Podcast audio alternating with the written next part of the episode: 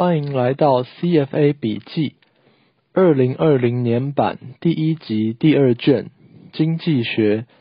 完全就业指的是社会上有一些找工作的人，且人数和职缺数量一样多。当货币贬值，出口时外国人要买台币，台币变便宜，所以商品变便宜，量变多。进口我们要买美金。美金变贵，所以商品变贵，量变少；进出口上升，所以 GDP 上升，使得总需求曲线右移。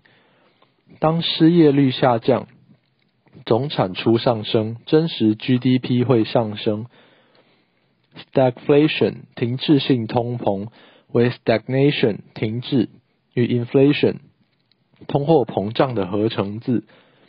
意思是失业率上升，总产出下降，与通膨、物价上升同时存在的现象，会使总供给曲线往左移。劳动生产率单位是产量除以每小时，可以直接测量。Diminishing marginal productivity in capital，资本边际生产力递减。当老板投资越多钱在员工身上，每多投资一元，多得到的报酬就递减，到最后资金的成本等于增加的报酬为止。所以开发中国家的经济成长会比较快，而已开发国家的经济成长会比较慢。经济成长的定义是真实 GDP 的成长，或是真实人均 GDP 的成长。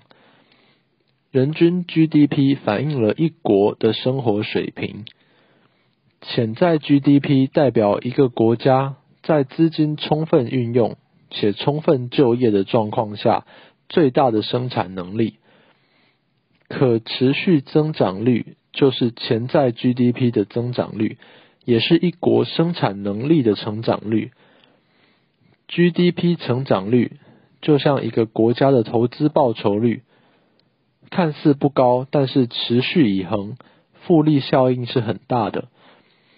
最后来看正隆二零二零年年报，来到资产负债表，股价净值比为一点四一，小于一点五，pass；负债比为五十六 percent，大于五十 percent，fail；流动资产除以流动负债为一百四十六 percent，小于两百 percent，fail。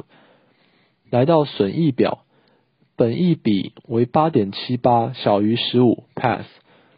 股东权益报酬率为十六点零七趴，大于十趴，pass。过去十年每年都获利，pass。过去十年 EPS 成长一百九十二趴，大于三十趴，pass。来到现金流量表，营业现金流除以税后净利为两百一十六 percent，大于八十 percent，pass。每股自由现金流为二点七九元，大于零元，pass。来到股东权益变动表，内部人持股比例为六十八 percent，大于二十 percent，pass。他并未二十年连续发放股息，fail。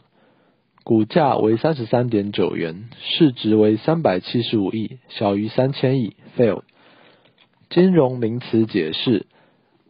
Capacity utilization 产能利用率，Sustainable 可持续的，Neoclassical 新古典主义的，Incremental 小的，Productive capacity 生产能力。今天就讲到这里，下次再会，拜。